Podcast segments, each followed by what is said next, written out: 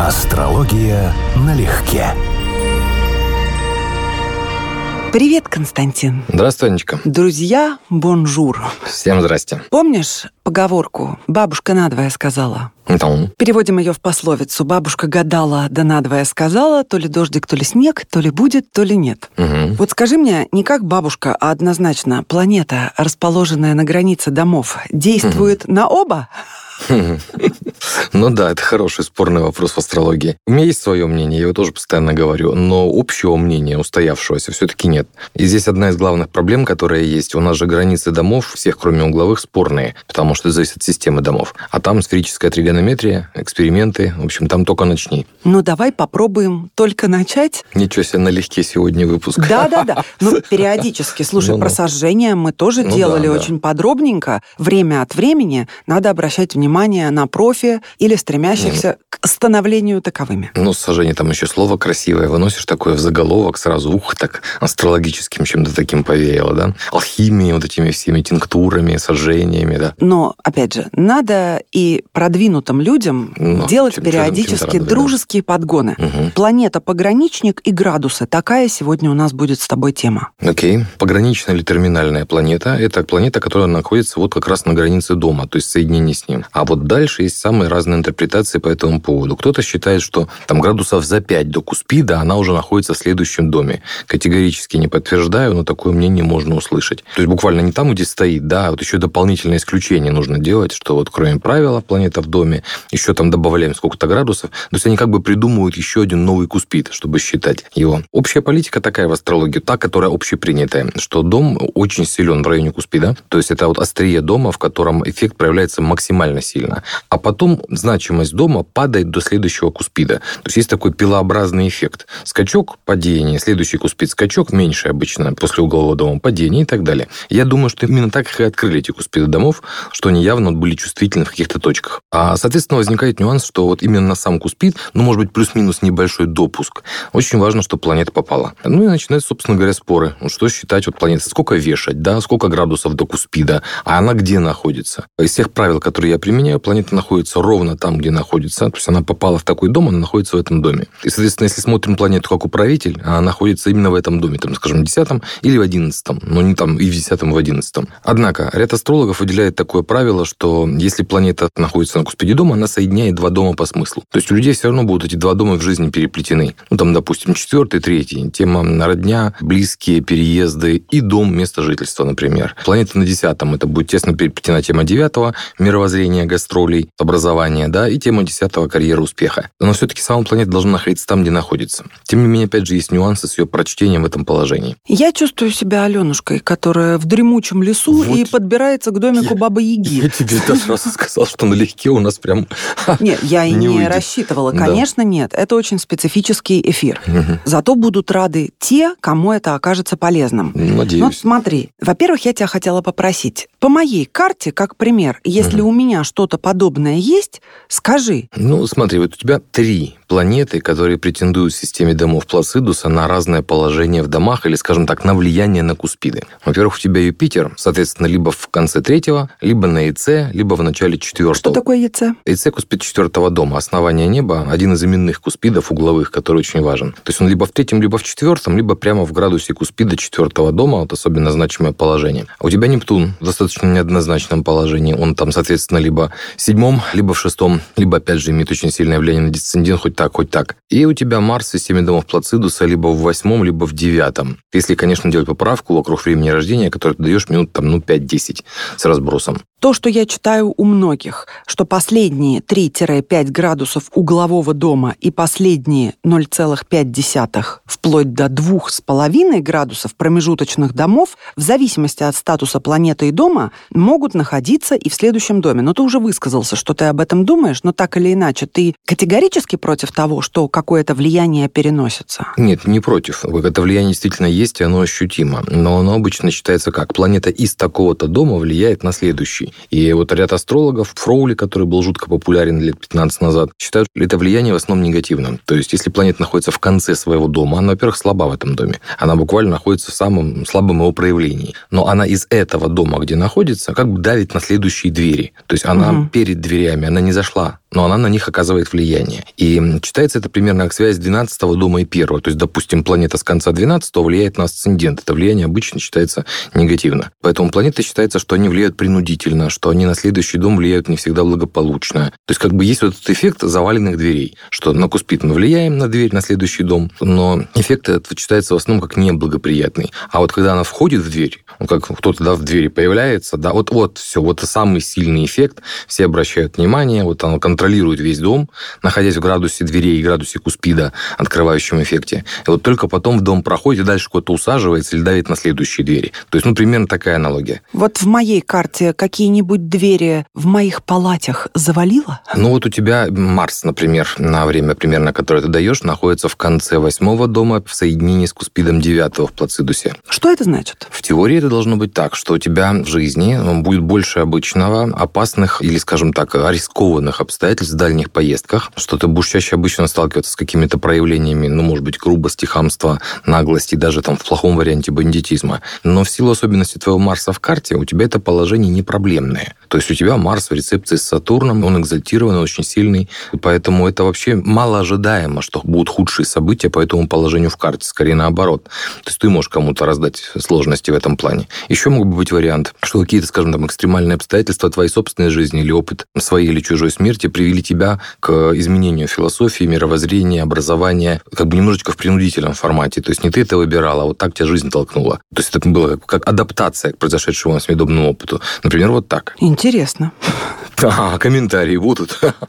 Комментарии, если начать с конца по поводу принуждения в изменении философии через чью-то смерть... Или какой-то сту... травматический опыт. Стучу по столу нет, в остальном мне сложно оценить, какова норма столкновения с хамством и грубостью в жизни. Я не могу сказать, что я объект или, не дай бог, жертва чьего-то плохого отношения. Ну, хамство я вижу достаточно, живя в мегаполисе, безусловно. Ну, это в карте у тебя, на самом деле, отсутствует, что ты явно выраженная жертва в этом вопросе. Нет, конечно. Скорее, даже где-то иногда сожженный Марс в Козероге. Может быть, даже так, что кто-то на тебя жалуется в плане того, что можно было поаккуратнее. Я жесенькая, да, да могу да, быть, да, конечно конечно, Сатурном, конечно. да. Но для этого надо постараться. То есть надо действительно проявить сильное неуважение, чтобы я, в свою очередь, проявила вот эти вот свойства. Вот, ну, я тебе скажу, что личное наблюдение не касательно астрологии, а скорее философии астрологии. Если тебе кажутся все люди холодными, бездушными и так далее, то ты очень Нет. эмоциональный человек. Если тебе кажется, что все вокруг какие-то сумасшедшие бегают, машут руками, то ты очень заторможенный человек, да? То есть мы всегда судим по контрасту. Ну, не то и не другое. Да. Мне, естественно, хотелось бы сказать, что люди мне кажутся теми, ну, да. чем они и являются на самом деле, но в таком случае ты мне возразишь, что это какой-нибудь мой там Меркурий изгнанный и еще на что-нибудь. Все на что-то можно списать. Но в людях я разбираюсь неплохо. Я думаю, ты имел возможность в этом убедиться. Ну, это одна из твоих тем, которая у тебя прописана в карте однозначным образом, что это один из ведущих твоих навыков. У тебя управитель первого дома, Меркурий в седьмом. И это прямой смысл, что человек будет заниматься, изучать, понимать, говорить о связанном чем-то с другими людьми. Это какой-то буквально такие, один из ведущих талантов.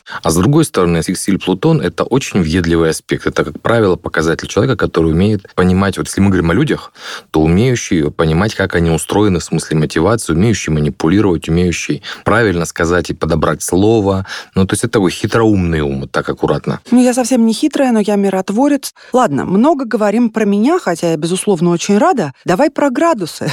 Читаю, что градусы едва ли не один из самых таинственных символов в астрологии. Какова его природа? Вот он сочетает в себе два вида движения Земли, да, вокруг Солнца и вокруг своей оси. Почему какие-то тайны приписываются градусу как понятию? Если мы говорим о градусах зодиака, конкретно да, градусах да. зодиака, то это имеет прямое отношение именно к движению Солнца. И вообще, в принципе, планет по зодиаку. То есть вращение вокруг своей оси в этом случае мы практически не учитываем. Но если только, опять же, не смотреть попадание в градусы зодиака, там, куспидов домов, асцендента. Но я так понял по тексту, что это не совсем то. А тема еще одна спорная тема в астрологии. Она, с одной стороны, жутко заманчивая, потому что, ну, 360 градусов, они же явно разные. Вот у нас 12 знаков зодиака, и все давно пришли к выводу, что знаки зодиака внутри себя тоже неоднородные, и по-разному к этому относятся. То есть делят их на третьи, делят на термы по 5-6 градусов, причем несколько школ есть, которые делят на разные длины термины, одинаковые термы, там делят на баресмы, на винарии, до одинарии. Ну, то Ты есть, меня бы, пугаешь. Да, это все терминология как бы наша, и ничем не ходовая.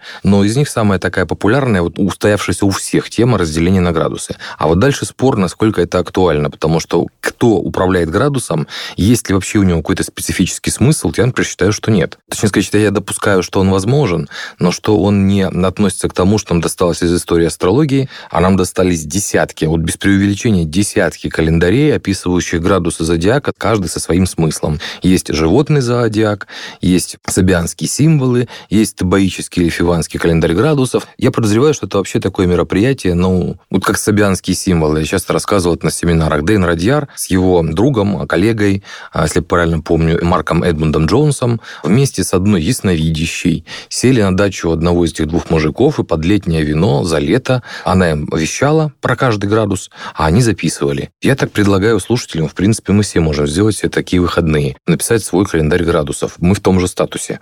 Во всяком случае, это ясновидящая. И чем сильнее люди, кстати, уделываются при наличии глубокого внутреннего мира, тем неожиданнее могут быть результаты. Вот, Кроме вот у меня большие сомнения, что это имеет какую-то серьезную ценность. Но носились с этими собианскими градусами лет 20 с копейками назад, ну просто все. То есть это было общепринятой практикой. А нам еще подоставались такие наблюдения чисто эмпирические. Градусы темные, светлые, дымчатые. Там Глоба, допустим, еще свои повводил, королевские, разрушительные, еще ряд вещей. Ну, то есть это, не скажу свалка, это похоже на сундук, и ты вот в нем роешься, достаешь что-нибудь, думаешь, это сокровище или просто выбросить? Это искусство или можно выкинуть? Да, это искусство или это можно выкинуть. Это очень точно. Физическая природа за градусами не стоит. То есть единственное объяснение, которое может быть, что там есть некий символический ритм, который мы не видим. Ну, как знаки зодиака. Внутри себя тоже разбиты на ритмы, и где-то они происходят интерференцию, в итоге градусы получают особое значение. Но я больше сторонник другой идеи. Мы постоянно используем в астрологии звезды. У них размер влияния это примерно в градусе. То есть около градуса примерно в основном эффект у них есть. И звезды влияют на планеты. И в итоге какие-то градусы могли закрепить за собой особое значение. И это значение связалось с градусом, а не со звездой астрологов прошлого. Звезда ушла, они двигаются примерно на 1 градус за 72 года. А таблицы, расписанные по градусам, с описаниями остались. Вот очень яркий пример, я его тоже постоянно привожу. Злой измененный градус Серпентис в Скорпионе, если я правильно помню, 19 Скорпиона. Но его характеристики почти полностью совпадают со звездой Уну Кальхая, которая сейчас уже в конце Скорпиона, а в этом градусе Серпентис была примерно средние века. Если это вот так работало, да, то получается, что информация градусов разнородная в разных эпохах, ну, практически бессмысленная. Благозвезда ушла, а книжки остались. Мы эти книжки теперь переписываем, как ночная ваза с цветочным бордюром. Считаем, что священное мероприятие. Скажи, а как вообще можно выяснить про отдельно взятый градус, что он страшно зол? Ну, эмпирически только так. В астрологии же многие вещи выводились изначально нерационально. Это сейчас мы многое постигаем именно логикой и рациональностью, потому что у нас открытые переводы, масса литературы, у нас единый информационный рынок и так далее. А они открывали эти многие вещи эмпирически, в лучшем случае переписывали кого-то еще на веру. И, конечно, эмпирия как, ну, отвечает на некоторые вопросы. Но тут вновь возникает вопрос. Та же средневековая астрология не использовала высшие планеты. И вот, допустим, там было поколение, сколько-то людей родилось с каким-то положением в конкретном месте, в конкретных градусах. Эти люди смотрели астрологи говорили, вот, вот явная какая-то аномалия. А там был Уран, о чем они не знали из этого поколения, например. Но были правы, Уран аномалия. Они были правы, они видели это эмпирически, да, но не связали это не с планетой, о которой еще ничего не знали, а с местом в зодиаке. И пошло переписываться. Ну, то есть такое тоже возможно. Ассоциативно все, что ты рассказал, для меня то же самое, что миллион различных колод Таро, и когда берешь похоже, каждую кстати. из них, создается определенная атмосфера, настроение. Не то чтобы я была большим докой, тем не менее, все равно сразу настрой и какой-то путь, да? Да, ради арканы сторону... общие, а трактовки разные. А трактовки разные, в зависимости от того, как прорисовано, что нарисовано, какой дух и посыл за этим,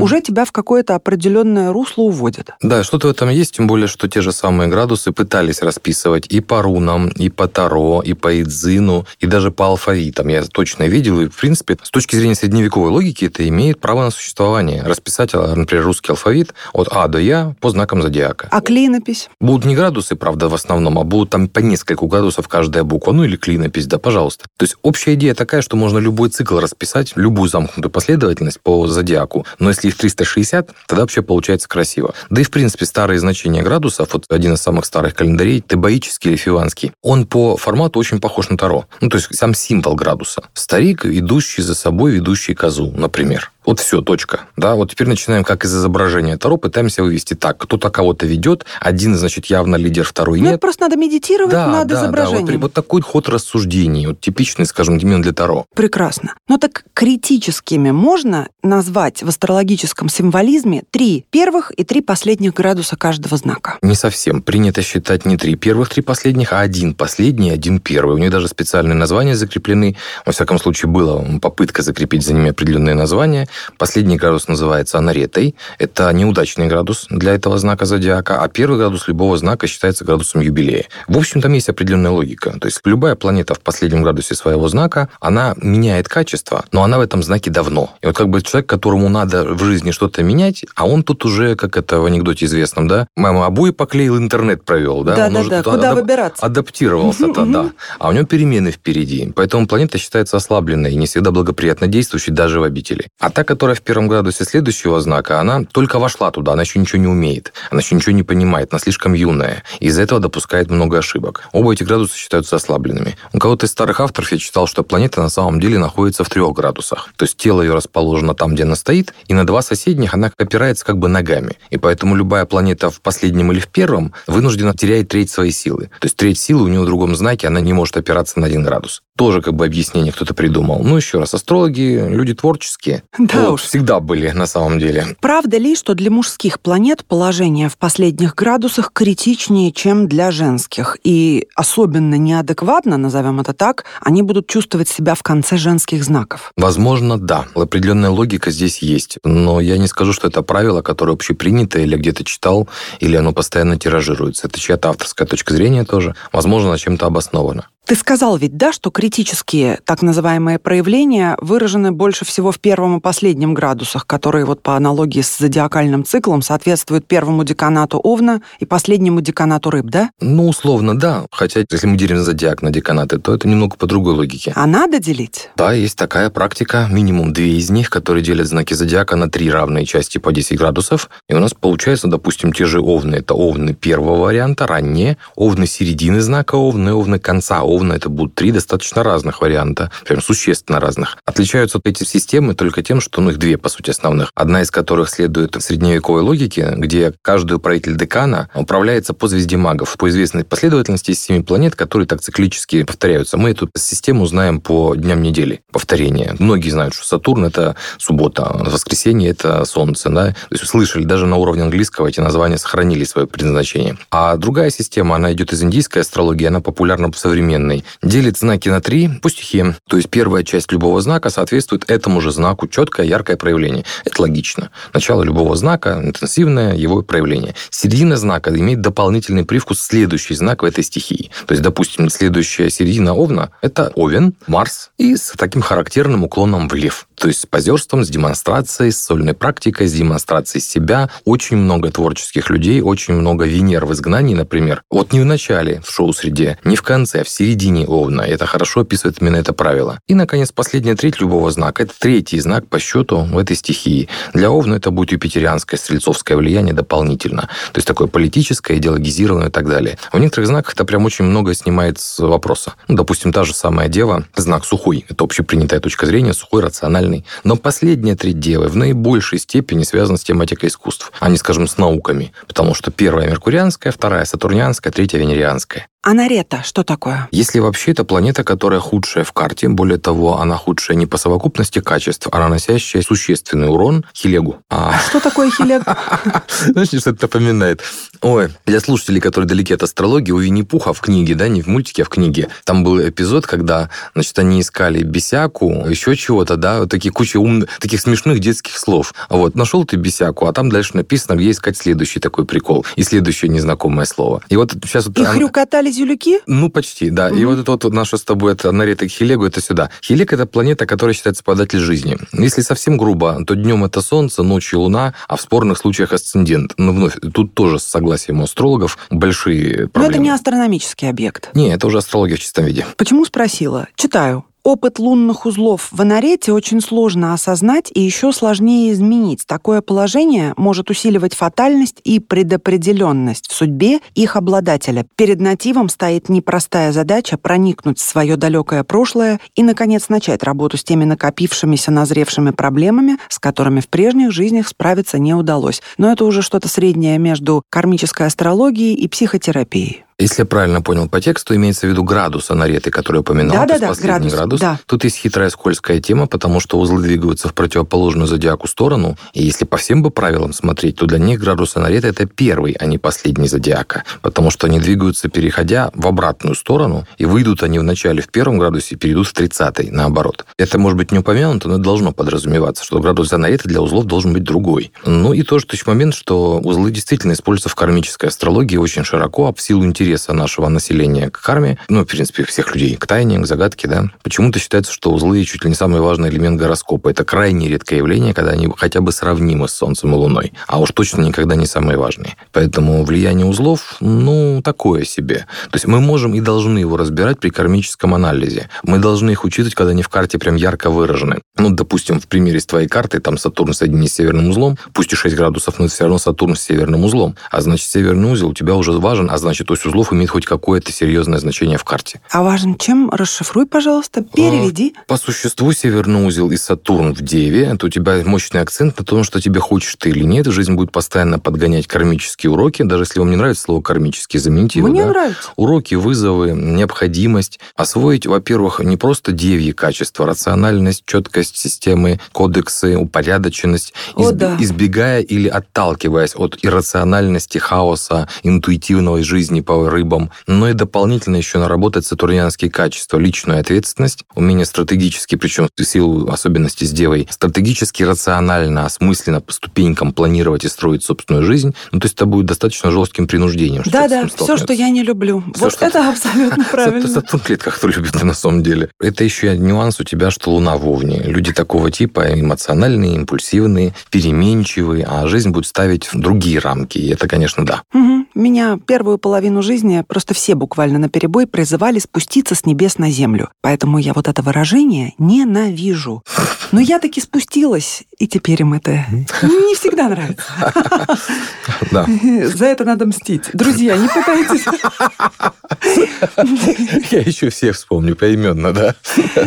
Кстати, по поводу с небес на землю, это все еще влияние твоего Нептуна. У тебя управитель первого – это Меркурий, и он в соединении с Нептуном. Это однозначный показатель человека, склонного к мечтательности, к, К по сути, творчеству. к творчеству, Константин. причем скорее музыкальному или визуальному. Вот так. Ко всем видам нет ничего прекраснее искусства в жизни. Что еще надо сказать о градусах из того, что для тебя принципиально важно и что ты непременно смотришь, предположим, когда консультируешь индивидуально или в прошедшем времени консультировал? Ну, я в время, как я уже говорил, был перекормлен всякими календарями градусов и был разочарован ими, хотя пробовал практически все. То есть я быстро понял, что это скорее какие-то проективные штуки типа психологии. И прикладное значение у них очень условное, да и спорное происхождение. То есть если кто-то что-то там перепутал или переписал не так, даже имея в виду полную истину, все равно ты не проверишь первоисточник, это сложно. Градусы я имею в виду, я держу их в голове, но немножечко не так. Не календари градусов, а, например, я помню, что в определенных градусах находятся определенные звезды. То есть просто номер, если я вижу планета, что она рядышком, да, то есть я буду учитывать, что мне нужно проверить точное положение звезды, это будет иметь значение.